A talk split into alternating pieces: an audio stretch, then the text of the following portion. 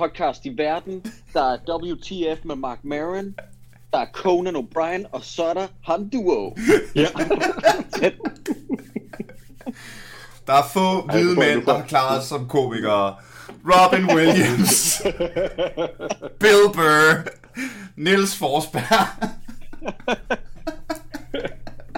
Får lyst til at lave sådan noget på et tidspunkt. Ja. Skal vi blive interviewet, så bliver vi simpelthen bare nødt til at flette det ind. Fordi alle kan huske øh, Johnny Reimers datters citat fra for 12 år siden. Det er jo, det er jo, det, det er jo jer, der kan det, drenge.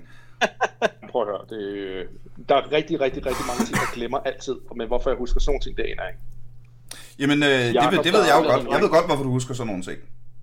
Ja. Sådan så du kan fortælle det i podcast til alle dem, der ikke kan huske det. Rigtig hjertelig velkommen til Aldrig AFK, en podcast om gaming, der har været længe undervejs nu. Dejligt, dejligt, dejligt at, øh, at være tilbage på pinden. Og endnu mere dejligt at være tilbage på pinden med så usædvanligt godt selskab her i online-studiet. Rigtig hjertelig velkommen, Elias og Jakob fra Han Duo. Yeah, hej Niels. Hold nu kæft, jeg har glædet mig til det her, you guys. Jamen i lige måde, og som du siger, det har været undervejs i, det føles som et halvt år. Jamen, det- fald. Og det, nu, Det er øh, vi skal jo, øh, vi kan lige så godt, øh, lige så godt springe, øh, springe øh, hovedkulsen ned, at vi skal snakke, snakke Mass Effect Legendary Edition. Ja. Og det Meget er, lang tid siden du spurgte os. ja, og det er mega lang tid siden, og øh, det er også lang tid siden, det kom ud og alt det der, men det synes jeg skulle i virkeligheden borge lidt for kvalitet, for nu har jeg siddet og researchet bare en lille bit smule, inden vi skulle i gang her, og, og alt, der ligger på YouTube om Mass Effect Legendary Edition, det er jo sådan nogle... Øh, jeg fik spillet for tre timer siden, her er mit review, fordi jeg skal være med, fordi min, min, min video skal være den, der kommer ud tidligst, så jeg får alle de der views, ikke? Så, så det virker som om alt, alt andet, øh, hvad kan man sige, øh, sådan øh, øh, øh, øh, content, der er omkring det her spil. Det virker bare som om, at det er sådan noget, Nå ja, men min YouTube-kanal skal lige med til at være dem, der er de første med det her. Så øh, her er der tre spil med 60 timer i hver, og jeg har spillet fire timer her af min uforbeholdende mening. Perfekt. Men, men det vilde med Mass Effect, er, jo, hvis du spiller de første tre timer, du er knap nok kommet igennem titelsekvensen. Jo. det, er det. Altså, det er, jo, det er jo helt vildt. Og der er det jo, øh, der er det jo så fedt at have, at have jer med, både øh, fordi I, øh, jamen altså, fordi, jeg, jeg spurgte jer jo, drengene, nu kommer Mass Effect Legendary Edition, øh, skal vi ikke lave et afsnit om det, fordi øh, I elsker Mass Effect lige så meget som mig, og jeg elsker jer med, og det ene og det andet, og I sagde begge to, jo, det vil vi gerne, men først når vi har spillet det, Mm. og vi skal have Nu har jeg spillet... spillet fem timer. Vi skal have spillet... ja, lige præcis. Vi skal have spillet hele lortet. Vi går fem timer ind, ikke? Um, så nu er det jo øh, længe, længe siden. Er I, er I nået igennem? Ja, hvis jeg, hvis jeg må starte, så, så vil jeg gerne sige, at jeg er nået igennem hele skidtet, og jeg har taget den version, øh, der er nogen, der har fortalt mig, det var jeg faktisk ikke klar over, øh, men der er simpelthen nogen, der har fortalt mig, at der også findes Mass Effect Legendary Editions online, som man kan købe, som ikke er inklusiv DLC'en, altså alle udvidelsespakkerne. Ah, Så ja. jeg har spillet hele lortet med alle udvidelsespakker, og det er gået op for mig her ved altså en 8-9 år efter, at det sidste blev til endebragt. Det er gået op for mig, at jeg har simpelthen ikke spillet alle, alle udvidelsespakkerne til alle spil, men jeg, men jeg har gennemført det hele nu, alle tre spil med alle udvidelsespakker. Wow. Og, og nogle af udvidelsespakkerne er jeg helt på røven over, sær- særligt i det tredje spil, hvor der er måske det bedste stykke DLC, der er lavet til et rollespil, muligvis er stille og roligt. Jeg tror også, uh, Blood and Wine er, kommer der op af. Mm. Men den udvidelsespakke, der er til træeren, der hedder The Citadel, fuldstændig fænomenal. Og så samtidig til et af mine yndlingsspil i verden, nemlig Mass Effect 2, der er der en udvidelsespakke, der hedder Firewalker, tror jeg, som er en form for platforms flyspil, som jeg synes er helt forfærdelig, men det kan vi tage senere, hvis vi er interesseret i det. det er vi helt sikkert. Hvad med Elias? Jeg har også gennemført den. Jeg har så ikke været, været helt ude i afkrogene og har fået alle DLC's med. Det, der har tiden simpelthen været for knap, selv, selvom vi har haft meget tid, for det er immer væk. Altså spillene i sig selv, hvis man tager dem, så er det jo i hvert fald 60-70 timer. Ja. øh, og når man så begynder at bevæge sig ud af det andet spor, så går vi op på omkring 100 timer. Men Ja. jeg har gennemført spillene, og det har været en voldsom fornøjelse. Og så er, det, så er det sgu min tur. Jeg kan vel lige så godt til at starte med at krybe til korset og indrømme, at jeg har ikke gennemført Mass Effect Legendary Edition. Nå, Fordi, hvor meget har du spillet? jamen halvvejs, måske ikke engang halvvejs inde i etteren, der gik det op for mig, at jeg sad og spillede det, fordi jeg skulle, Mm. og ikke fordi jeg egentlig sådan helt grundlæggende sådan virkelig nød det. Altså jeg fandt mig selv, øh, I ved, øh, klikke videre fra cutscenes øh, for at komme i gang, og altså sådan noget, ja, ja, ja, lad os nu komme videre og sådan noget. Og så, så gik jeg sgu død, fordi det er ikke den måde, man skal spille Mass Effect på. Nej. Har du Det spillet er det før? Ja, jeg har nemlig, og, det var, og, det, og jeg tror, det er det, fordi jeg har spillet originalspillene så meget, og så mange gange, og som mandlig Shepard, og som kvindelig Shepard, og som Renegade, og som Paragon, og som, altså, at, at, at hele det der, øhm, jeg, jeg tror bare, jeg kunne se foran mig, at jeg skulle igennem Mass Effect 2, og mine alle planeter for alt. og jeg har allerede siddet så mange timer og skulle Ja. ja. probes afsted mod en eller anden latterlig lille klump is, for at se, om der lige skulle ligge noget titanium. At jeg, jeg, jeg, jeg, jeg, gik, øh, jeg gik simpelthen... øh, Jeg gik simpelthen død i den. Og så også, det sagde jeg også på, hvad hedder det, øh, inden, vi, inden vi startede mikrofonerne, det er ikke noget, vi skal dvæle meget med, men jeg har sgu været lidt stressramt. Ja, ja. Og det, det, virkede, øh, det virkede simpelthen som... Øh, øh, det virkede som arbejde i stedet for fornøjelse. Og det synes mm. jeg ikke... Altså, jeg synes Mass Effect-serien er for gode spil til at køre dem igennem sådan der. Mm. Altså, det, Ja, ja, er, det, det, det er spil af både min og Mass Effects tid på en eller anden måde. Jeg respekterer spillene ja. for meget, til at skal sidde ind og spille dem, og bare sådan klik, klik, klik, ja, jeg skal lave noget content, klik, Ja. klik, klik. Det er jo ikke meningen.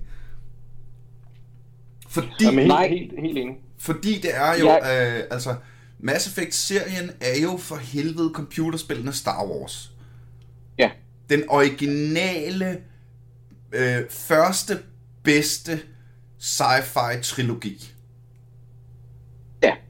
Jamen, det, det, altså den sammenligning er jo noget, som vi ynder at bruge rigtig ofte, fordi at øh, for det første, da jeg spillede det, jeg, jeg anmeldte jo det første Mass Effect tilbage i 2007 til Mm. Troldspejlet, back in the day, og der Ja, kom ja. det jo ud af den blå luft. Jeg havde ikke samme kendskab til BioWare på det tidspunkt, og vidste, hvad det var, der øh, altså, kunne ligge hos dem. Nu er BioWare jo nogle gange blevet et meme, i den forstand med, at de kan lave spil, hvor folk taler alt for længe, måske endda i endnu højere grad, end Bethesda-spil gør, ikke? Men, men altså, dengang, der skød det, altså, det kom ud af den blå luft, og det var meget lig af New Hope.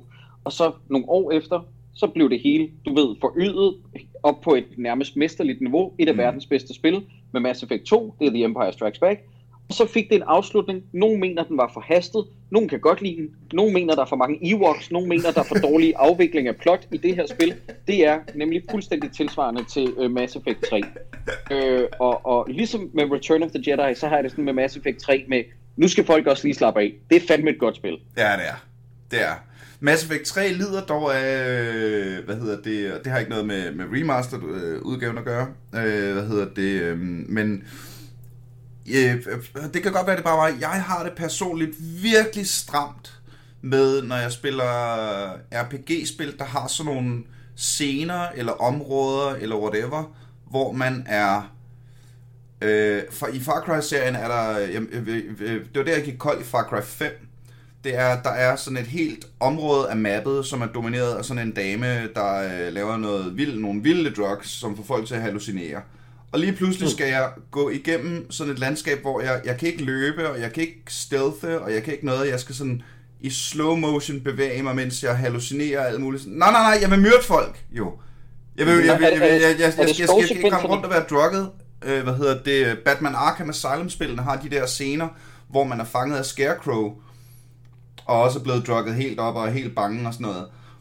Og, øh, og ikke er Batman, men, men bare sådan en dude, der går og er lidt bange og går rundt og sådan. Det er ikke, jeg vil spille Batman. Og der har Mass Effect 3 lidt det samme, fordi der er sådan nogle drømmesekvenser med Shepard, hvor der er et barn, der græder, og man skal sådan løbe langsomt i slow motion afsted hen mod det her barn, der græder. Jeg kan huske hele tiden, mens jeg var ikke... jeg var sådan, nej, nej, nej, nej, nej, hold nu op. Jeg skal fucking skyde aliens. Jeg synes, det skal være en, en eller anden badass, der løber rundt og river verden i stykker. Det her, det har I bare gjort ind for at putte flere timers gameplay i. Jeg magter det ikke. Jamen, Jeg jeg, jeg, jeg, kan godt, jeg kan godt følge en tanke i det. Jeg tror, at den store forskel, når vi, når vi snakker om Mass Effect Legendary Edition, som i hvert fald gik op for mig, da jeg spillede det, det er, at det er det første gang, jeg har spillet alle tre spil i streg. Mm. Øhm, og, og, og, og det giver pludselig mening på en helt anden måde. Og der sådan nogle sekvenser, altså de, de har ikke gjort mig noget i Mass Effect, men jeg kan sagtens følge dig i nogle af de andre spil, især Far Cry, der synes jeg, det er fuldstændig åndssvagt. Men, øhm, men det gør mig ikke noget, fordi det er sådan en lille del af et kæmpe helhedsbillede, som Ja, man pludselig får. Den kører jeg. Øhm, og og det, det, det, det, det synes jeg, det er helt klart det største, og det, der giver mest mening med Legendary Edition, selv, selv sammenlignet med, at øh, selv i forhold til, at det er så vanvittigt flot opgraderet, så synes jeg, at det, der giver mest mening med det, det er nemlig at få lov til at spille dem alle tre på én gang, fordi historien hænger meget mere sammen. Det er, man får virkelig syn for, hvilken vanvittig, dyb, dyb, dyb fortælling det er, øh, og hvilke konsekvenser de valg, man træffer, har. Selv i helt bitte små valg, at der er ting, der dukker op senere, som man pludselig har frisk i rendring. Så helhedsoplevelsen bliver langt mere eminent og fantastisk. Og der, der, der tror jeg nemlig, der kunne jeg forestille mig, at, at hvis, du, hvis du formåede at sidde ned og spille, mm. jeg ved ikke, om du har gjort det med de gamle, men spille hele trilogien i rap, så tror jeg ikke, at det vil gå der lige så meget på, fordi at, at det er bare en lille del af noget, der er meget større. Og ved du hvad, den kører jeg faktisk. Og jeg, jeg, jeg spillede jo spillene sådan, som de kom, agtigt, ikke? Og Ja, så, ja, ja. Og, så, og så spillede jeg basically, blev jeg ved med at spille det spil, indtil det næste kom. ikke? Altså, Ja. hold kæft, jeg har tæsket det igennem. Og det er også derfor, at øh, min sådan, øh, så, så den køber jeg. At, øh, at når, når, når du, altså, at, øh, at Shepard på et eller andet tidspunkt bare sådan, okay, nu har der været nok lort omkring mig til at begynde at ramme af noget posttraumatisk stress og så videre. Jeg kan, jeg kan, mm. jeg kan sagtens se det. I min verden er Shepard bare, altså, Shepard og Geralt og Wolverine. altså, jamen, Shepard er øh, universets største badass. Shepard Ja, er en af de hovedpersoner, jeg har nyt ubetinget allermest at spille i nogen computerspil. Ja. Overhovedet. Ja. Øhm, øh, og også den der fornemmelse af, hvor... Jamen, badass er det eneste rigtige ord. Selv hvis man vælger Paragon, så er han stadig en badass. Og hvis du vælger Renegade, Jamen. så er han badass søn. Og sjovt, du nævner øh, øh, Geralt i sammensætning, fordi alt tyder jo på nu, at det bliver skuespilleren, der spiller Geralt, altså Henry Cavill, der skal spille formentlig en afart af Shepard i den kommende Mass Effect tv-serie, som Netflix laver. What? Øh, øh, stop, stop, stop, stop, stop, stop, stop, stop. Er det Henry Cavill, der lægger stemme til Geralt? Nej, Henry Cavill spiller Geralt i Witcher Oh, tv-serien. ja, okay, undskyld, ja, jeg blandede lige sammen. Ja. Jeg troede, jeg, jeg er Geralt en karakter. Ja, sorry. Ja. Jeg fik lige... Og- Ja. Øh, noget- tænkte du noget Garrus? ting. Jamen, Elias, jeg var også lidt chokeret, Ja, skal Garrus. jeg være ærlig indrømme. Ja. Ja. Garage, jeg tænkte på. Nej. Ja, øh, Geralt er fra The Witcher, Elias. Og, øh, og det, der så sker, Kan du det er, lige, at kan du lige have for duosplanet Elias? For, noget tid siden, så leaker øh, Henry Cavill, at han sidder i make-up-stolen på en kommende Netflix-købt Mass Effect-serie. Han sidder med et manus, og der er nogen, du ved sådan, manuset, det er lavet den der swivel-effekt, så man ikke kan se, hvad der står i manuskriptet, Niels. Mm-hmm. Og så er der selvfølgelig nogen, der har tænkt sådan, hey, lad os bare unswivel de her, det her manus. Og så kunne de se, at der stod, du ved, alle mulige ord, som kun kan forbindes til Mass Effect. Så noget tyder altså på, at det er Henry Cavill, der skal spille en afart af Shepard i en kommende Mass Effect-serie på Netflix. What the shit? Ja, det er rimelig... Ej, jeg fik lige gås ud. Nej, nej, nej, nej, nej, nej, nej, nej, nej. Ja, fordi jeg, jeg er jo totalt omvendt med Henry Cavill. Da han spillede Superman, var jeg sådan, ej, irriterende pretty boy, og så videre, så videre, ikke? Og da jeg hørte, at han skulle være Geralt, sådan, ej, kunne de ikke have fundet en, der var lidt mere sådan rough på en eller anden måde, ikke? Mm. Altså sådan lidt, øh, lidt skæg og nogle ar og sådan lidt, men så så jeg ham i rollen, og bare fuldstændig smidt håndklædet og overgivet mig. Okay, du er Geralt. Ja, ja, det, ja. Jeg synes, han, Han er, skulle... han er med længder det bedste ved den serie. Ja, ja, ja. Ingen tvivl. Jeg synes, jeg synes, han burde have skæg, fordi i min verden har Geralt skæg. Åh, Men, ja. men altså, hvis det er den finger, jeg kan sætte på, på hans performance, altså. og han ville være en vidunderlig Shepard. Det, det tænker jeg også. Det, der er ret sjovt ved, at du nævner det der med, at han er den største badass, og så samtidig det der med traumet, jeg vil for det første give Elias fuldstændig ret i, at der er noget helt sublimt ved, fordi at jeg spillede dem de gange, de kom, det værende så altså i henholdsvis 2007, 10 og 12 stykker, ikke? 1 og mm. 2 og 3. Ja. ja. Hallo? Hvor er Jacob ud? Nej, nej, nej, nej. Vi har mistet Jacob. Hvad? Åh. Oh. Undskyld. Bare forbindelsen, der lige røg. Sådan. Så, øh, vi kom nej, fra... Åh nej. Du havde spillet dem, da de udkom, henholdsvis 7, 10 og 12, Jakob. Yes, okay, skide godt. Pardon herfra. Men det der med at spille dem igen ud i en køre, og jeg ved godt, det lyder lidt småpræstatiøst, så får man altså et større forhold til Shepard-figuren. Ja, Og den kører især i træeren, det havde jeg aldrig lagt mærke til før, men de psykologiske dybder er så afgjort størst med Shepard-figuren i træeren. Altså, han har meget mere personlighed i træeren. Mm. Det var jeg faktisk chokeret over, hvor dyb en figur de egentlig, og giver ham faktisk lidt mere øh, personlighed i træeren, end man selv har autoritet over. Og jeg ved ikke, hvordan du har det med det, Niels, fordi at jeg ved, du kan godt lide selv at træffe alle dine beslutninger. Men i træeren virker det som om, at, at spillet tager lidt af magten fra dig. Ja, måske det er i virkeligheden det, jeg er træt af ved de der drømmesekvenser.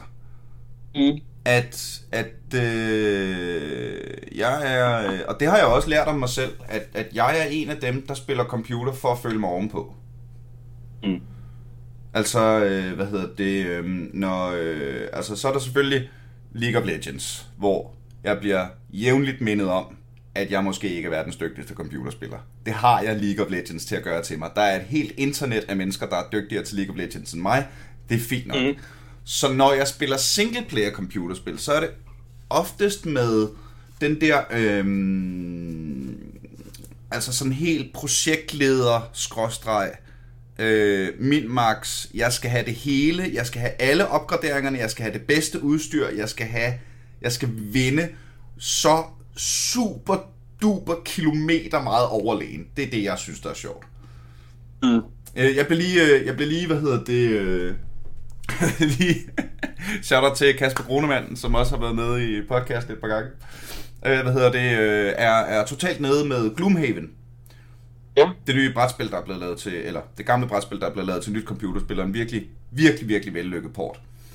Øhm, og han var sådan lidt, åh, det er lige dig, Niels, fordi det er brætspil, og det er RPG, og det er sådan kortbaseret, det er strategi, turbaseret strategi, og alt det lød jo fantastisk.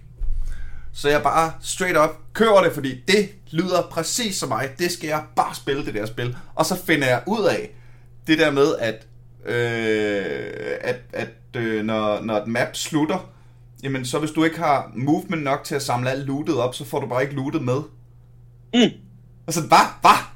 Men jeg skal jo have alt lootet. Hvis der, er, hvis der er et kårstykke, jeg ikke får med ud af dungeon, så er det ikke et completed dungeon. Du kan da ikke fortælle mig, at jeg ikke kan tage kisten over hjørnet, bare fordi jeg myrder ham her først. Hvad, hvad snakker du om? Nej, nej, nej, nej, nej, nej, nej, nej. Øh, så, så jeg tror helt sikkert, at det er en, en, øh, en præference fra min side, når jeg spiller computer. At jeg, altså i singleplayer udgaver, jeg skal føle mig ovenpå. Ja. Jeg synes, det er sjovt. Jeg synes, det er sjovt at spille Warhammer, øh, at spille Total War Warhammer. Øh, toeren og, og, og, og angribe en by og lade min her stå i, i hjørnet og vente, mens min wizard soloer hele byen. Ikke? Mm. Altså sådan noget, det synes jeg er sjovt. det er det, jeg Ja, gerne vil ja. opnå, når jeg spiller singleplayer computerspil. Så det kan jeg godt, øh, den kan jeg godt købe. At, øh, at jeg ikke gider. Det, det, det passer også, men jeg gider, jeg ikke, jeg gider ikke være Batman, når Batman er drugget.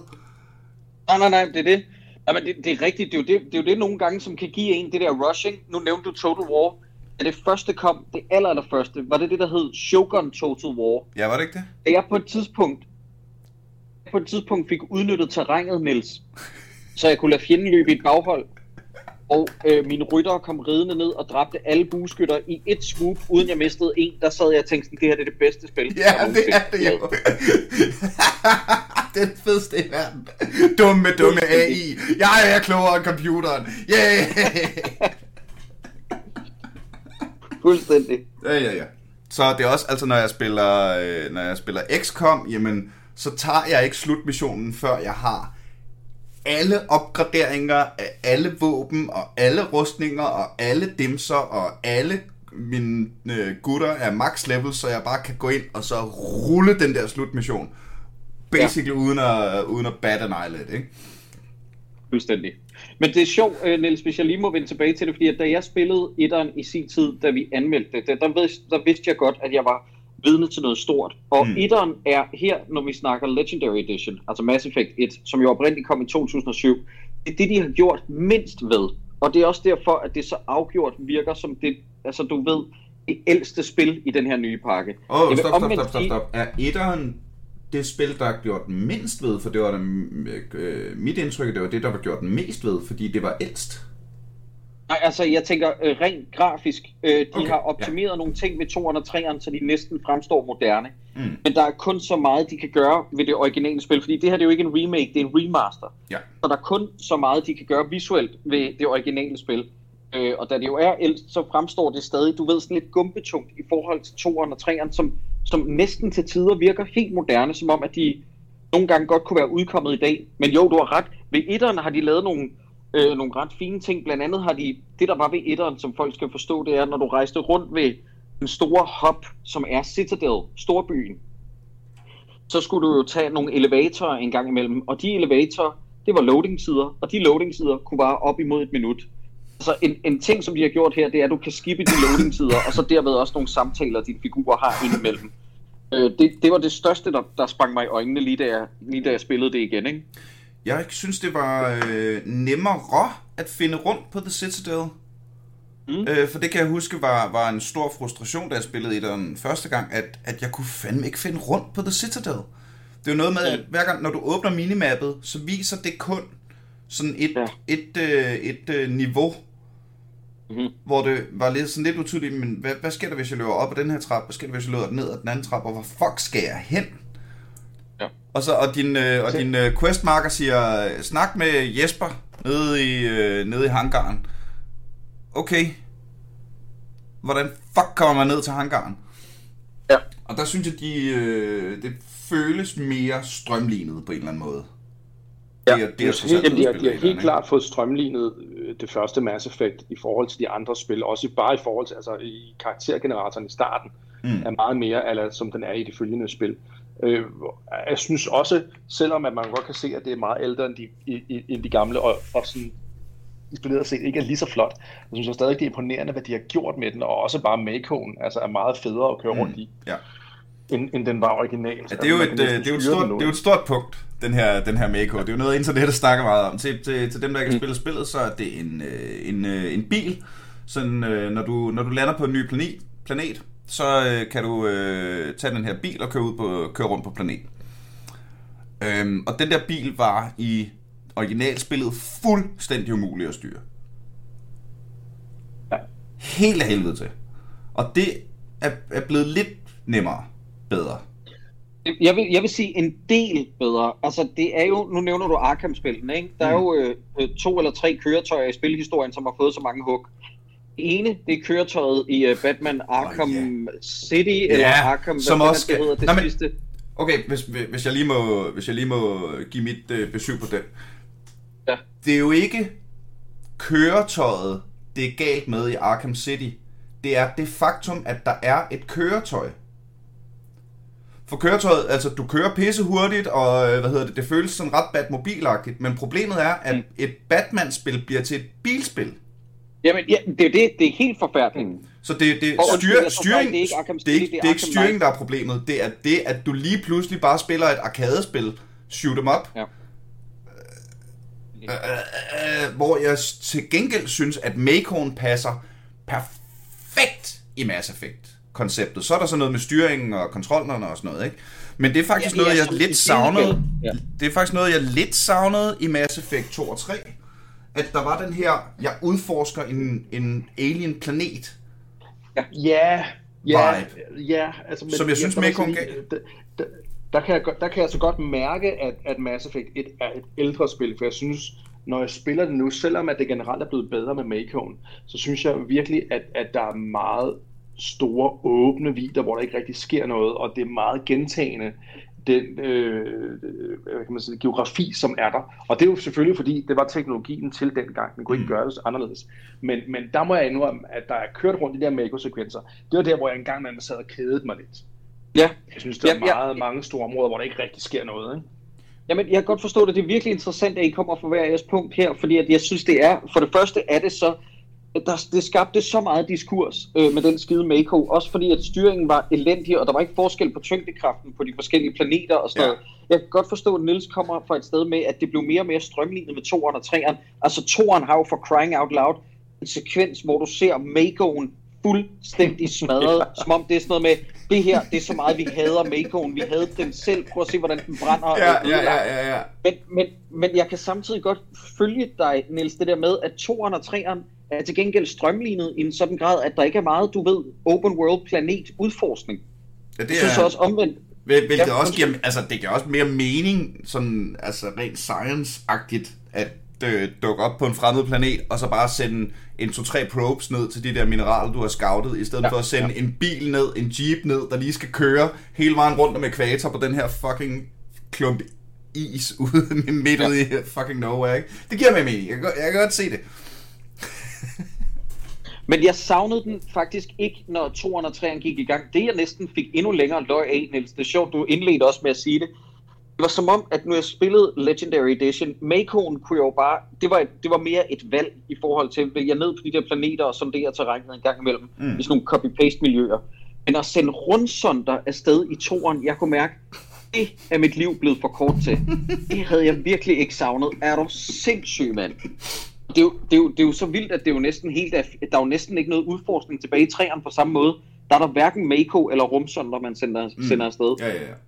Men det er også fordi, i, i træerne, der har Shepard simpelthen bare for travlt.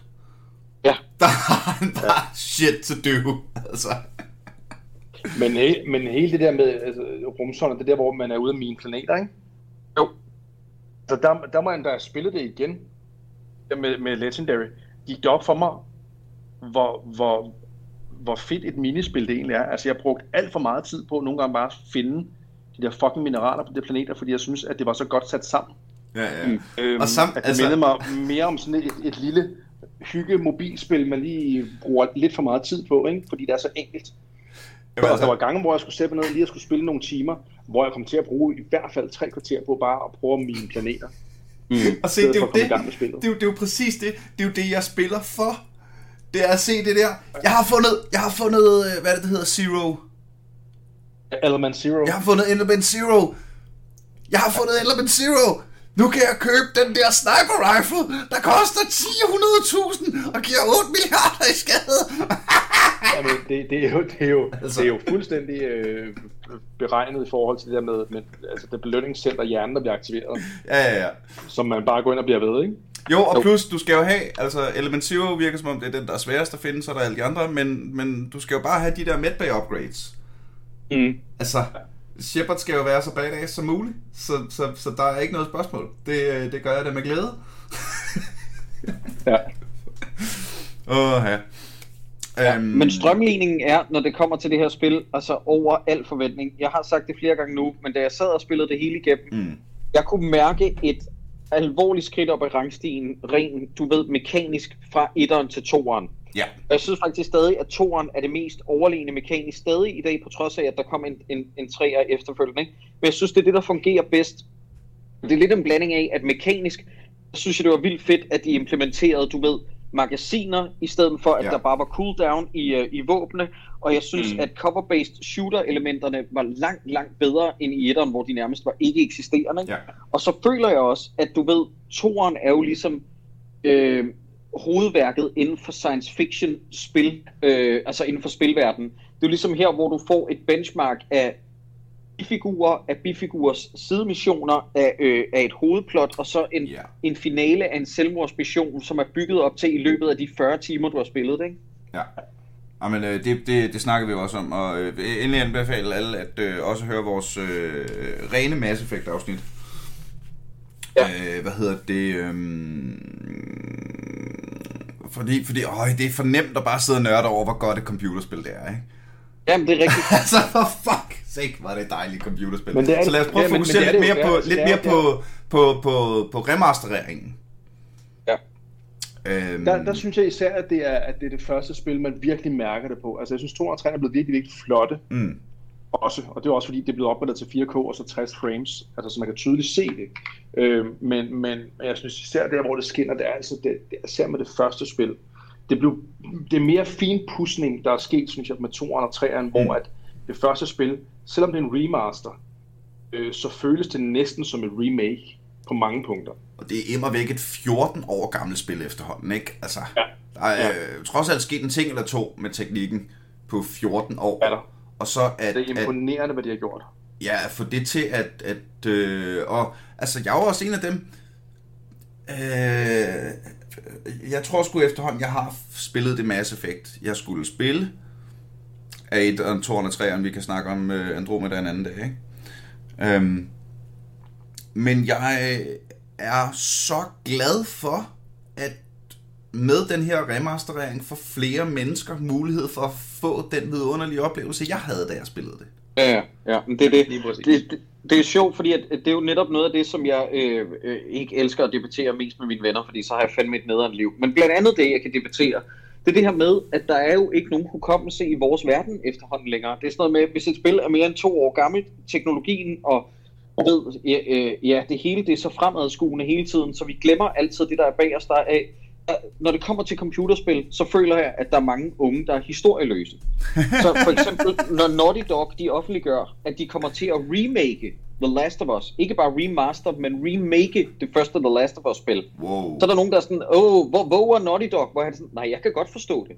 Fordi at når det så udkommer, den remake, så er det spil allerede 10 år gammelt, og der er en hel generation, der ikke aner, hvad det første The Last of Us er. Ja. Så jeg synes, det er en virkelig, virkelig interessant pointe, det her, og jeg synes, det er en virkelig interessant ting, at vi lever i både remasters og remakesens tid, fordi, og det kan jeg også lige komme ind på kort, der er så stor forskel fra spilverden til filmverden, hvad angår remakes. Og det er Ja. det, der irriterer mig. Og folk siger sådan noget med, Åh, spil remakes. Hvorfor? Fordi spillet findes jo, hvor det er sådan, ja, men spil ældes bare hurtigere, rent mekanisk i folks optik, mere end en film, der er 10 år gammel. Ja, Der ja. er en verden til forskel. Så jeg kan godt forstå, at man vælger at gøre det her, og det er derfor, jeg synes, det er vigtigt faktisk, at der udkommer Mass Effect Legendary Edition, som kun har fordele. For det første, mekanisk er det overlegent. Et spil fra 2007 virker lige pludselig moderne, og som Elias også sagde, du får mulighed for at køre det igennem fuldstændig gnidningsfrit.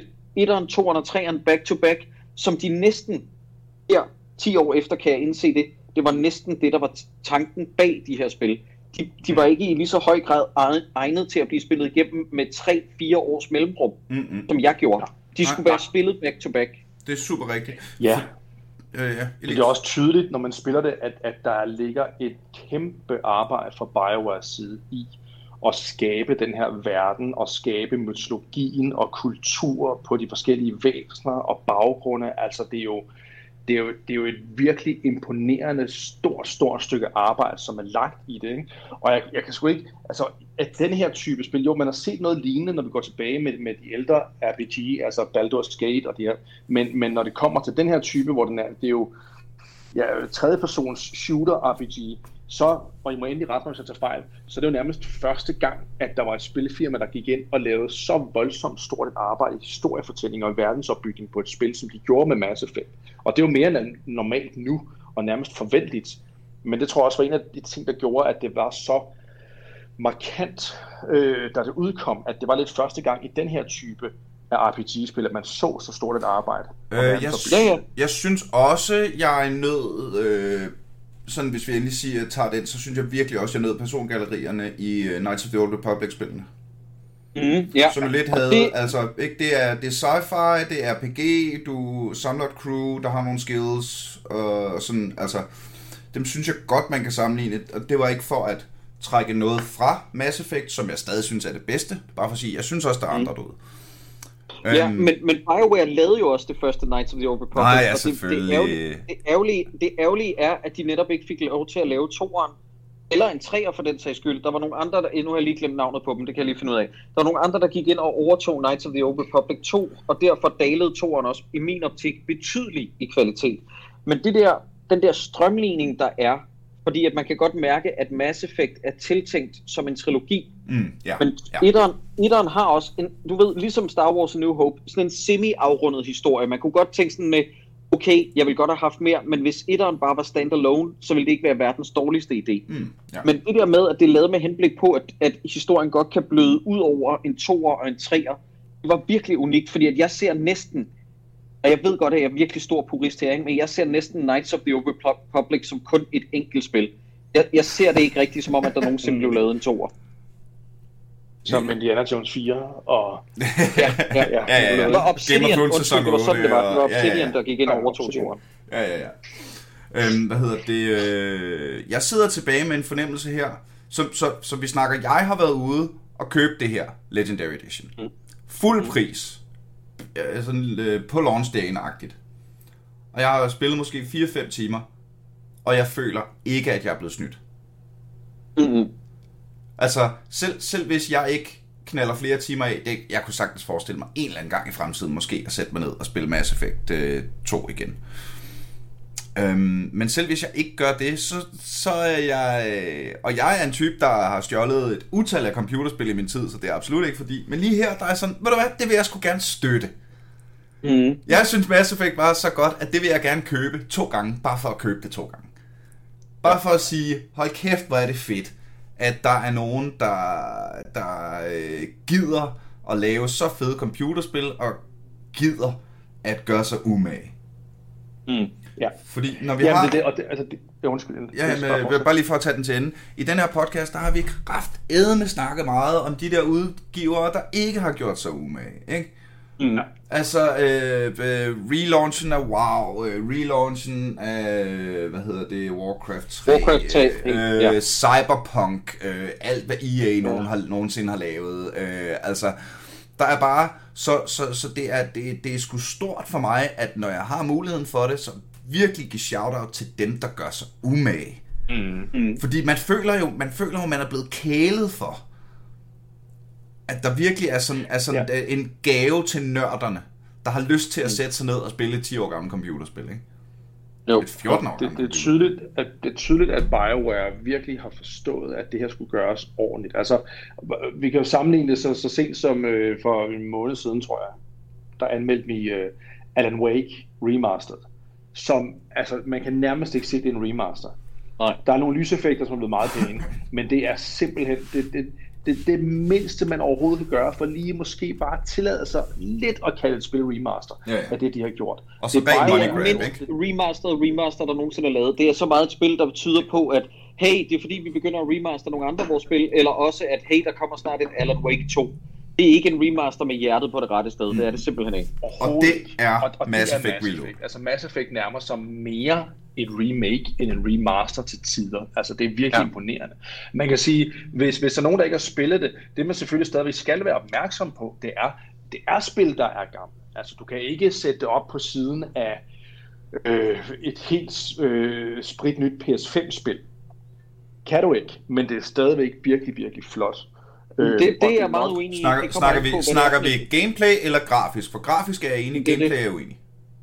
Ja, det er også. Det gameplay er jeg ikke, men det grafisk, jeg mener. Nå, ja, ja, ja. Ja, men der, der er jeg Ja. heller ikke helt enig. Altså, øh, det kommer an på, hvad det er for et, øh, et, et studie, vi er op imod. Altså, hvis vi snakker AAA og Returnal, som vi sammenligner med en, øh, en remaster af, af Mass Effect 2, så I guess, men altså, der er så mange andre.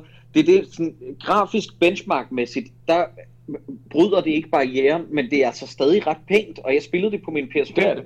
hele tiden, og for, for sekund til sekund basis, der blev jeg, medmindre jeg spillede etteren, aldrig mindet om, at jeg sad og spillede spil, der var 10 år gamle. Altså, jeg tænkte ikke over det med toeren og treeren på noget tidspunkt. De kunne lige så godt være kommet i dag, også rent grafisk. Overfladerne er så knivskarpe, og det hele er blevet poleret i en sådan grad, at jeg synes stadig, og det er også derfor, jeg mener, at den her pakke, are you fucking kidding me? Du får tre klassiske, ny klassiske spil til et spils pris med alle udvidelser inklusiv. Det er hjernedødt, at det her overhovedet er blevet lavet til den pris, det er. Og det vil jeg sgu gerne støtte. Ja. Altså, Jamen, ved du det, hvad? er, det, er, altså, det, det, det er en must buy, det er det. Og det, det er fandme ikke tit, man siger det, og slet ikke om genudgivelser. Nej. Men altså, hvis du spillede Mass Effect dengang, kig lige på uh, Legendary Edition. Hvis du ikke har spillet Mass Effect, kom the fuck i gang, altså. Ja, ja. Og der må jeg, må jeg gerne snakke om udvidelsespakkerne nu. Ja, meget gerne, meget gerne, for det er også nogen, jeg ikke har dyrket øh, super meget ned i. Øh, faktisk, så der er faktisk noget, noget nyt content, jeg kunne, jeg kunne øh, gå efter. Øh, jeg har også hørt virkelig gode ting om Shadow Broker DLC'en til toeren. Ja, yeah der er så mange fede udvidelsespakker i det her spil, som jeg aldrig har spillet før. Jeg kan huske i tidernes morgen, igen til Troldspejlet for at gå tilbage til den dag, der, øh, eller den tid, der anmeldte jeg de to første udvidelsespakker til etteren. Og så tror jeg aldrig, jeg har spillet udvidelsespakker til toeren og 3'eren. Shadow Broker var jeg ikke bekendt med. Det er åndssvagt fedt, at man endelig får en afvikling på hele det B-plot, som har en optakt, som jeg aldrig havde set før jeg spillede Legendary Edition, hvor du lander oven på Shadow Brokers rumskib, og det er fucking sejt designet. Det, er, øh, det var jeg slet ikke bekendt med, og i træerne, der er der den DLC, der hedder Citadel, som, og nu kan det være, at jeg tager fejl, udkom efterfølgende ovenpå, at træerne havde fået den modtagelse, de nu engang havde fået, mm. nemlig at der var mange fans, der var utilfredse. Det her, det var en 7-8 år før, at Game of Thrones blev til endebragt med den sidste sæson, men det var sådan lidt tilsvarende backlash bare inden ja, ja. for gamingens verden. Ja, ja. Og så lavede de, øh, jeg, jeg tror stadig, det var i støbeskenen, men Citadel-udvidelsen kom efterfølgende, og var en fanservice, som folk havde ønsket, at det bare faldt på det mest rette tidspunkt og på det tørreste sted, fordi Citadel-udvidelsen er en øh, historie om, at Shepard møder en klon af sig selv. Du ved, øh, Cerberus, som jo har klonet Shepard i toeren, de har stadig hans DNA. Så du er op imod sådan en fantomskurk, der virker, der øh, afslører sig som en klon af Shepard, der gerne vil dræbe Shepard og overtage hans identitet. Og i den her udvidelse, der er det lavet nogle gange ligesom en komediefilm. Altså det er nærmest en forvekslingskomedie, og det er oprigtigt talt sjov. Jeg ved godt, når jeg genfortæller det, det lyder ikke som noget, der passer ind i Mass Effects univers. Det fungerer fremragende. Og det gav bare fans, det gav fans alt det, de havde ønsket med mere samspil blandt figurerne, øh, med Udnot, Rex og Garrus, og jeg skal komme efter dig. Øh, og, og så en masse fed action og store action set pieces. Og jeg kan godt forstå her nu, mange år efter, hvor jeg først har fået spillet det nu, og jeg skammer mig lidt, jeg kan godt forstå, hvorfor det bliver kaldt for en af de bedste udvidelser nogensinde. Det, jeg får røven over, hvor god Citadel er. Ej, hvor er det fedt. Ej, hvor er det fedt. Jamen altså, åh, bare den der fornemmelse af, at, at, at jamen fuck, at blive taget alvorligt, ikke? Jo, jo. så, sådan, at man ikke bare har kastet sine penge efter EA igen. Desværre, ja, altså, hvis jeg lige må, ja, undskyld, hvis jeg bare lige må lægge en hurtig krøl på, Elias, så kan, så kan du overtage. Desværre så er der den udvidelse til toeren, som jeg ikke var bekendt med før, den der hedder Firewalker, hvor du får styret et lille hovercraft rundt og skal mine planeter. Øh, og der minder det mig lidt om Macon, når Macon var aller værst. øh, styringen er dårlig, du flyder rundt med den der åndssvage hovercraft, der er sågar nogle platformsekvenser, hvor du skal hoppe fra lavasten til lavasten med dit hovercraft, som minder mig om Crash Bandicoot. Jeg var ikke bekendt med det før, og jeg var lidt redselslagen over, at de har valgt at inkludere den. Fordi jeg synes, det er, jeg synes, det er under niveau. Over til dig, Elias. Jamen det, altså det eneste, der mangler øh, i, øh, i DLC-pakkerne, det var, åh, jeg kan simpelthen ikke huske navnet på det, men der var sådan en lille DLC, som, som de simpelthen ikke kunne finde øh, genskab koden til som der selvfølgelig er nogen, der er ude og brokse over. Ikke? Men, men, men altså, det er, så, det er en lille bitte en del, og der kan man sige, så er det jo, der er det jo på godt og ondt, at alt er med, ikke? også i forhold til Firewalker, som du nævner, Jacob. Øhm, at, at der vil være dele, hvor man sådan måske tænker, ah, det, det, det havde jeg måske ikke lige behøvet at få med. Men, men mm, altså, ja, det er jo en, det er en gentagelse, men, men altså, set i det store hele, altså så er ingen tvivl om Mass Effect uh, Legendary Edition er et kolossalt mesterværk og en milepæl inden for inden for spil øh, og, og science fiction historiefortælling. Altså, du får det ikke meget større og mere mm. grandiøs og opslutende end Mass Effect-trilogien. Og der er en grund til, du der lytter med, ikke har spillet Mass Effect, at det bliver nævnt så mange gange og i så mange sammenhænge og refereret så meget til. Fordi det er vidderligt mm. altså noget helt, helt, helt unikt, som skulle ikke rigtig er blevet overgået endnu. Især igen for science fiction RPG. Og jeg er meget, meget spændt på at se, hvad de har tænkt sig at gøre med det fjerde Mass Effect det femte. Der vel ikke kan være super lang tid, før vi får lidt mere at vide om. Det femte? Nej. Jo, hvis vi ikke tæller, jo, hvis vi ikke tæller Andromeda med. Fordi det gør vi ikke. altså, jeg tænker, jeg tænker nemlig, at det, det er mere Mass Effect 4, tror jeg, er min fornemmelse, end ja. det er... End det ah, er, okay. Noget Fordi ja, det... Andromeda var mere spin-off. Og i øvrigt, Elias, hvis jeg bare lige må supplere, det er Pinnacle Station DLC'en, som ja. de ikke kunne genskabe på grund af en ødelagt kode. Åh, oh, herregud. Ved ja. I hvad? Stadigvæk godt lavet. Hvis det er ja. fingeren, vi kan sætte på det. Præcis. Altså, øhm, hvad hedder det? Øhm,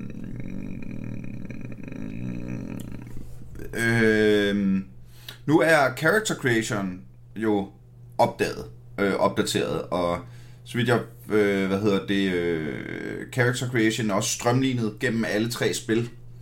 Så hvis man først har lavet ham i etteren, skal man ikke gå ind og lave ham igen, og så videre. Mm. Øhm, Det fungerer men- sgu meget godt. men jeg ved ikke, det, det, det må jeg jo høre jer, fordi jeg ruller altid standard Shepard. Det gør jeg ikke. Jeg, jeg bruger altid også igen i de her slags RPG's alt for meget tid på at lave øh, udseendet på min karakter. Øh, hvilket i sidste ende næsten er ligegyldigt, for man ser dem jo kun i cutscenes. Men det gjorde jeg også med Mass Effect. Og der var jeg sgu alligevel imponeret over, hvor, hvor, hvor godt at den figur, jeg havde skabt i det første spil, fulgt med i toeren og i treeren. Man kunne godt se, at hans udseende ændrede sig, men det var i kraft med, at teknologien mm. i de her øh, øh, generates er blevet bedre og bedre, og at den skulle passe sig ind der. Men den skabelon lavede i den, hvordan den passer ind i 2 og 3'eren, er jeg ret imponeret over. Det er så meget sige, sejt. det, det er måske den eneste ting, jeg er sådan lidt, lidt overrasket over, og lidt, altså, og nu snakker jeg minimalt skuffet over, i det jeg har spillet alle tre i rap, det er, at jeg var meget spændt på, hvordan øh, at det vil føles at gå fra, især fra 1'eren til 2'eren i forhold til alle de valg, man har taget, og, og den karakter, man har skabt, og hvordan karakteren vil blive ført videre. Ja. Og, og der er det lidt, altså at det, der bliver ført videre, jo, det er nogle af de valg, du har truffet, øh, og så er det så, hvordan, hvis du laver din karakter om, hvordan din karakter ser ud. Men i, i realiteten får du mulighed for i toeren fuldstændig at starte forfra med din karakter. Så, der, så jeg havde egentlig måske håbet på, at de også har lavet noget med, at, at nogle af den, noget af den erfaring, man har opnået, øh, nogle af de øh, skills, man havde fået og opbanket op, at, at de ligesom øh, fortsat ind i det næste spil. Ja. Og det gør det. Jeg kan, jeg det kan har nu, så også noget at gøre med, og, Ja. og det vil jeg så sige, uden at spoil for meget, som ikke har spillet den, det har selvfølgelig også noget at gøre med den måde, spillet starter på, altså toren. Ja. Øhm, men, men, men der er det lidt sådan, at der føler jeg ikke, at der er den lige så store synergi mellem spillene i forhold til Shepard-karakteren, som der er mellem 2 og 3. Jeg, øh, jeg, jeg, jeg sad lige her tidligere og klikkede lidt rundt på lidt videoer. Øhm, for lige at få komme ind i viben igen. Og der var faktisk en, øh, en god pointe i en af dem, som jeg gerne lige vil gentage her. Mm. At øh, hvor meget jeg end elsker det her Paragon Renegade system, Mm. så øh, har det en begrænsende effekt, fordi det ligesom, så det er, når du starter spillet, så, øh, og der er en masse dialogue options, og jo mere good guy du er, så øh, optjener du good guy point, og øh, kan i løbet af spillet øh, gøre good guy ting. Mm. Eller også kan du være optjene renegade point og gøre sådan nogle øh, badass, "Uah, nu er jeg lige øh, mod autoriteterne og øh, klarer, det, klarer det på min egen måde, agtigt, ikke? Og, øh, og der er, det, det system er faktisk en smulende begrænsende for Shepards i gåsøjne frie vilje. Ja. Fordi man jo, ligesom i alle Star Wars-spillene, vælger, om du spiller light side eller dark side, når spillet starter, og så er alle dine valg sådan hele vejen down the line egentlig allerede taget for dig, fordi du er light side eller dark side. Ja. Øhm, og det, det er faktisk her sådan helt retroperspektivt enig i. Men jeg vil også sige, nu har jeg spillet alle tre spil igennem. Ah, okay, etteren har jeg sgu nok ikke spillet så meget. Men jeg har spillet dødsspillet toeren og gennemført træerne et par gange, ikke? Og det er først nu, jeg lægger mærke til det. Mm. Også bare fordi, jeg synes, det er sjovt, at altså, man skal jo lige spille det igennem som, som Paragon og Good Guy. Altså, det er jo, så man kan få lov at være bad guy. Mm. Øh, og det øh, synes jeg ikke, øh, altså det er jo, hvad det er, så det er der ikke nogen forskel på i, i Legendary Edition, men måske en mere mulighed for at føle Paragon hele vejen igennem. Okay, jamen så reddede vi den der planet i etteren, jamen så har folk mere gaderespekt for dig i toeren, og synes du er endnu flinkere og sådan noget, så det, det, øh, det giver mening. Det giver mening. Altså, efter at have fået snakket med jer, har jeg fået lidt mere blod på tanden. men, men, uh, Jamen, Det kan da godt være, Nils, at du bare skal springe direkte hen til toeren, så måske er det bare etteren, der ikke er lige så meget for dig. ja, det kan Øh, godt være. og etteren er også sammenlignet med toeren og treeren lidt tungt i røven. Det, det er det jo. Ja. Øh, Og, det, og jeg, så- jeg, jeg, så- huskede så- også, jeg huskede også, jeg, jeg huskede historien i etteren som bedre. Fordi, ja. Og det siger jeg kun, fordi jeg huskede historien i etteren lige så god som toeren. Mm. Og det er den ikke, fordi toeren er sublim. Men jeg kunne for eksempel huske det der med, åh, jeg er blevet... At jeg, at jeg havde fornemmelsen, da jeg spillede sådan, fuck, jeg blev Spectre. Jeg er den første menneskelige Spectre i universets historie. Fuck, hvor, hvor, hvordan lykkedes det? Og da jeg spillede et af øh, de, de første par timer, jeg igennem igen sådan, når jeg det rigtigt, jeg klarede de tre første missioner, så bliver man Spectre. Altså, ja. det er ikke, ikke sådan, altså... øh, så det havde jeg husket som noget større, fordi det jo også påvirker hele resten af, af, af trilogien, ikke?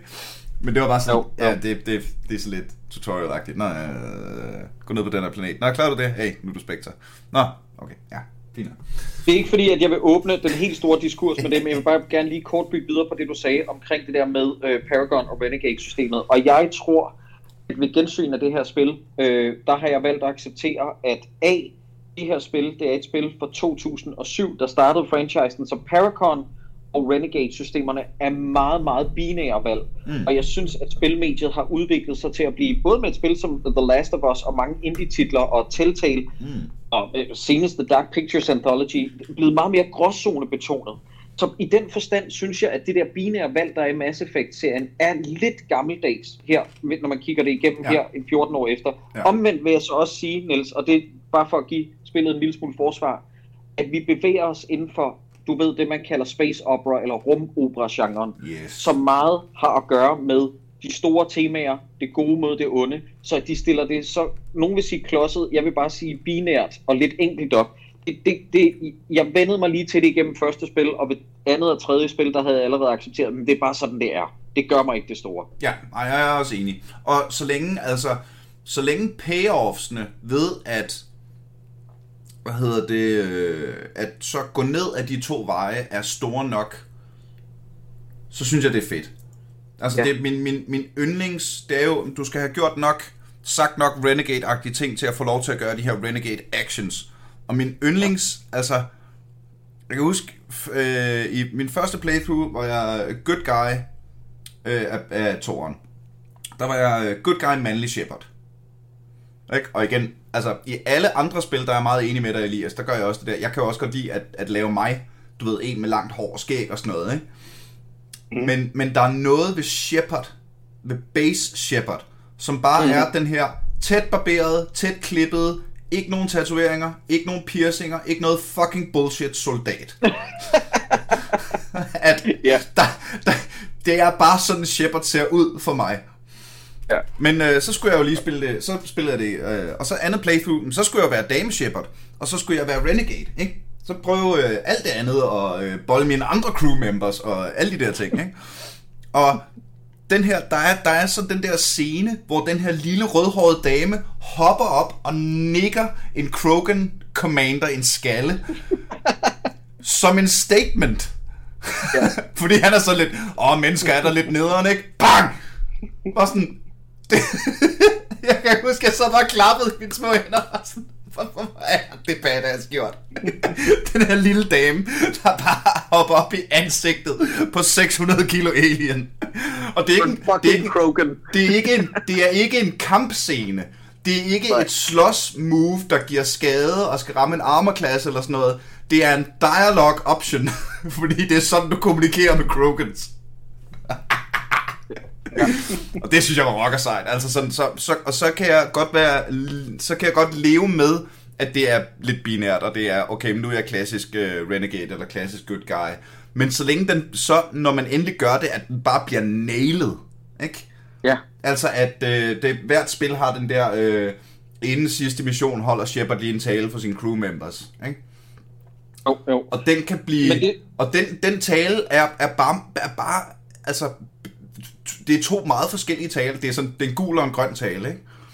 Mm. Du har jo den helt klassiske All-American Today we celebrate our Independence Day, og de er flere end os, men vi er bedre end dem, for vi er mennesker, menneskers allierede og venner, der er venner og holder sammen, fordi vi er venner, og they will never take our freedom, og så videre. Eller også er der den der Renegade-version, som bare er, okay, this is what we train for, nogen af os overlever ikke, nogen spørgsmål. Altså, Ja, og du kan se det bløde ind over i en masse moderne spil. Øh, der er også en lignende mission i slutningen af det første øh, Outer Worlds, øh, der kom for et par år siden, hvor vi heldigvis snart får en toer, som er meget, meget, meget tydeligt inspireret, både figurgallerimæssigt og øh, slutningsmæssigt af Mass Effect, så du kan stadig mærke ekoerne, du ved, dønningerne fra, mm. fra det her spil øh, i, i dag. Øh, sjovt, du nævner det der, de har jo prøvet at lave det om. Jeg spiller også stadig Base Shepard, øh, men det var mest fordi, at i gamle dage, da spillet udkom i 2007, der var det jo kanon, at det var sådan Shepard så ud ved, at det var ham, der var afbildet på forsiden. ja. I, I den her nye udgave har de prøvet at gøre det mere, du ved, diversitet og kønsneutral ved at give ham hjelmen på og sådan noget, ikke? Men for mig er, du ved, Shepard stadig Base Shepard. Han. Ja. er stadig den, den rigtige i gåsøjne, ikke? Og, øh, og øh, ja, og jeg er enig, det er også bare fordi, det er den, jeg har spillet mest, ikke? Men jeg synes faktisk også, øh, hvad hedder det, øh, at øh, øh, øh, kvindeshepper er lige så badass. Det er jo, Ja, det er jo, ja. det er jo, det er jo, det er jo fuldstændig lige muligt. Det er jo, det er jo, det er jo det der, altså, det er det der med et menneske, der hopper op og nakker Nicker Crogans skaller. Eller den der, Ja. eller den der scene, hvor du skal, øh, hvad hedder det, øh, øh, øh, på, øh, på Omega, hvor du skal melde dig ind som øh, hemmelig, øh, hemmelig mercenary, og der kommer sådan en 16-årig, og du ved, at du har tænkt dig at melde dig, melde dig, til, melde dig som mercenary, og så når du har muligheden, så skyder alle de andre mercenaries, ikke? Mm. Og så er du øh, signet op, og så kommer der sådan en 16-årig gut gående ind. Uh, jeg skal også være mercenary, fordi jeg har lige købt den her pistol. Og så er der en renegade option, der bare, du river pistolen ud af hånden på ham og knækker den over knæet. Ja. ja. Nej, nej, Det er knæk. fantastisk. Det skal du ikke. Ikke nogen spørgsmål. Jeg gider ikke diskutere det. Så bare... Åh. Hvad fanden med det, det handler om? Det er, det, det, er også, det, det er også så sigende ved det spil, ikke? Det er jo, altså, at, at, at når man, og det tror jeg også, lytteren vil fornemme, der måske ikke har spillet Mass Effect, det er, at, at når man sidder sammen med nogen, der har spillet det, altså man, man, man genoplever jo Ja. yeah. nogle vilde oplevelser, som om, at man har oplevet det i virkeligheden. Mm. Altså, om, om man deler oplevelser, om man, altså, som hinanden har haft i det her univers, som man alle sammen kender rigtig, rigtig godt. Ja. Altså, fordi, og det er det, det, det, spillet gør, det er derfor, det er så effektivt. Det er fordi, at, at, at, det, at det er et verden, der suger en ind, og man kommer til at leve og ånde i den verden i meget lang tid. Mm. Og nu er vi og, øh, og snart... derfor er det også så øh, fedt at snakke om det, fordi man, man deler de oplevelser, man har haft i den her verden. Ikke? Lige præcis. Og nu er vi snart snakket om det en time. Det endte med at blive meget Mass Effect. Men øh, jeg synes også, vi nået omkring mastereringen. Også fordi, at altså, man kan jo bare ikke... Du kan ikke snakke om mastereringen af, øh, af Mass Effect, uden at snakke om, hvor, hvor, hvor godt et spil det er at warrante en remasterering. Der er ikke nogen, der har brug for en remastered version af Heroes of Might and Magic 4. Okay, titel til det her afsnit, Nils. Remaster Effect. Oh. Jeg skal, jeg skal se, om jeg kan, jeg skal se, om jeg kan få den kringlet. Og øh, jeg burde være sportsjournalist med alle de ordspil. Øhm, hvis vi skal binde en, en sløjfe på, på hele projektet her, kære venner, så er det vel, for helvede, hvor er det fedt, at det, der var ment som en trilogi, endelig er blevet udgivet som en trilogi. Og hvor er det fedt, at det er blevet gjort ordentligt. Mm. Ja, og det er jo også, det, øh, det er jo også et bevis på dem, som bare generelt brokker sig hver gang de hører over, at der kommer et, ny, et, et remaster af et gammelt spil, og synes, det, hvorfor ikke lave noget nyt, eller vi har jo det gamle. Det her er et klokkeklart bevis på, hvorfor det kan være rigtig, rigtig fedt at gøre Ja. sådan ting. Ja. Ja. Fordi det er sgu, det er sgu bedre. Især det er meteren. den. Især meteren. Ja, jamen det, der er ingen tvivl, og øh, det gør, at etteren, selvom det er et 14 år gammelt spil, kan blive spillet i dag og stadig fremstå som en moderne klassiker. Toeren viser sig igen, hvorfor at det bliver kaldt for et af verdens bedste spil, og treeren viser sig at være bedre, end man går og tror i den her remaster-version, eller bedre, end man husker det. Ja. Ja. Så, så venner, altså i den ene ende af ringhjørnet, der har vi Mass Effect Legendary Edition, der viser alt med, hvordan man laver en remaster, og i den anden ende, der har vi Alan Wake Remastered, der gør the bare minimum. Så, så der er ingen tvivl om, at det, at det her det er fast pensum for enhver gamer med respekt for sig selv. Altså, medmindre du ikke kan lide rollespil eller science fiction-genren, ja, ja. Altså. så, så, kan jeg, så, så er det fast pensum. Jamen, det må det være. Det, det, så for helvede, mand, så må det være den bombshell, vi lukker på. At du, øh, hvis du har spillet Mass Effect, så er det værd at overveje, at øh, om du skulle tage at gøre det igen, hvis du har 180 timer, du ikke hvor det skal ligge. og hvis du ikke har spillet Mass Effect, og du er til sci-fi skråstreg rollespil, skråstreg en pissegod historie, ja. jamen så, øh, så er det simpelthen pensum. Det er lektier. Og øh, med den øh, nuværende øh, kadence af, hvor tit aldrig FK bliver uploadet, så regner jeg med, at du er færdig, inden næste afsnit udkommer. det kan jeg, jeg skal, nok, jeg skal nok tage mig sammen. Jeg skal nok, det var for sjov, det var for sjov. Jeg skal nok prøve at tage mig sammen. No promises. Det skal nok gå alt sammen. Hold kæft, hvor er jeg glad for, at jeg havde jer to med til det her, mand. Ja, men i lige måde, Niels, det er så godt at være med igen. Ikke forestille mig to mennesker, jeg hellere ville have snakket, øh, snakket Mass Effect Legendary Edition med. Hvis vi lige skal lave en klokkerunde her til sidst, hvad går I og river I i øjeblikket? Øh, jamen, hvis, hvis jeg må starte, så vil jeg bare sige, at øh, mit arbejde er overlevet på lige på grænsen af, at vi blev lukket P6 Beat. Åh, fuck, det var det, vi snakkede om sidst, ja. Det skulle da rigtigt. Ja, ja jamen, øh, DAB-kanalerne blev reddet, P6 Beat og P8 Jazz blev, øh, blev reddet her på målstregen, så vi fortsætter frem til 2024, så jeg har mit faste arbejde. Jeg sætter musiktjenesten alle dage på, eller hver mandag til torsdag fra 14 til 16 der, og så laver jeg ham duo med Elias, så hvis man har Podimo abonnement, så kan man høre dårligt om Klovn podcast og Hakkedrengene der. Over til dig, Elias. Du har jo nærmest sagt. det er ikke engang løgn. har vi mistet Elias på faldrettet her? Det tror jeg sgu. Elias? Nej, Elias. Nå. Jamen, så er det jo godt, at du ja. kan plukke... Kan jeg høre mig? Nej, nu kan vi høre dig. Ja, ja, nu kan vi godt høre. Ja. Okay, det er fordi, at min computer gik i dvale. Så kan man åbenbart ikke... Ej, hvor dårligt. Nå, øhm, jamen jeg hopper også på radiovognen, fordi jeg har begyndt at arbejde på Radio 100, hvor jeg er blevet fast eftermiddagsvært fra kl. 14 til 18 mandag til fredag. Ja. Så, så Jakob, Jakob og jeg er i æderen på samme tid, og så må man jo finde ud af, hvordan man vil. Man kan starte med at høre Jakob i to timer, og så kan man skifte over og høre mig i de sidste to timer. det synes jeg er det eneste også, rigtige. Det synes jeg også. Og så lyt til vores, øh, vores podcast, og så har vi også vores to spin-offs, Svær Trolddom og øh, Call of Cthulhu, eller rollespiller-filet, øh, hvor vi øh, spiller alle mulige forskellige kampagner. Vi har lige lagt øh, sæson 3 af Call of Cthulhu ud. På vej er også øh, i fremtiden sæson 4, plus at vi laver en rollespilsudgave af Svær Trolddom i det feed. Så der sker også rigtig mange ting der. Og øh, apropos vil jeg da gerne shout-out Christian Fuglendorfs øh, Stemmernes Tårn, som øh, jeg er med i øh, nogle afsnit af, og skal til at optage nogle flere afsnit her, så tag da endelig og lyt til det. Og øh, kæmpe shoutout til Lenovo Girls Legion, som stadig tager en masse af min tid. Øh, hvis nogen af jer har lyst til at dyrke det, så øh, find os på internettet og lege med. Vi vil meget gerne have hjælp og hygge. Og øh, så ligger mit... Øh, jeg kan ikke, sgu ikke kalde det et nyt stand-up show. Men der ligger et stand-up show på YouTube. Det hedder Dumb Jokes and Dragons. Hvis du ser det, så se den nye upload, hvor øh, lyden faktisk er sinket. Og ellers, så skal du egentlig bare tage og øh, sætte dig ned og slappe af og glæde dig til næste gang, hvor vi en gang til er aldrig AFK. Pow!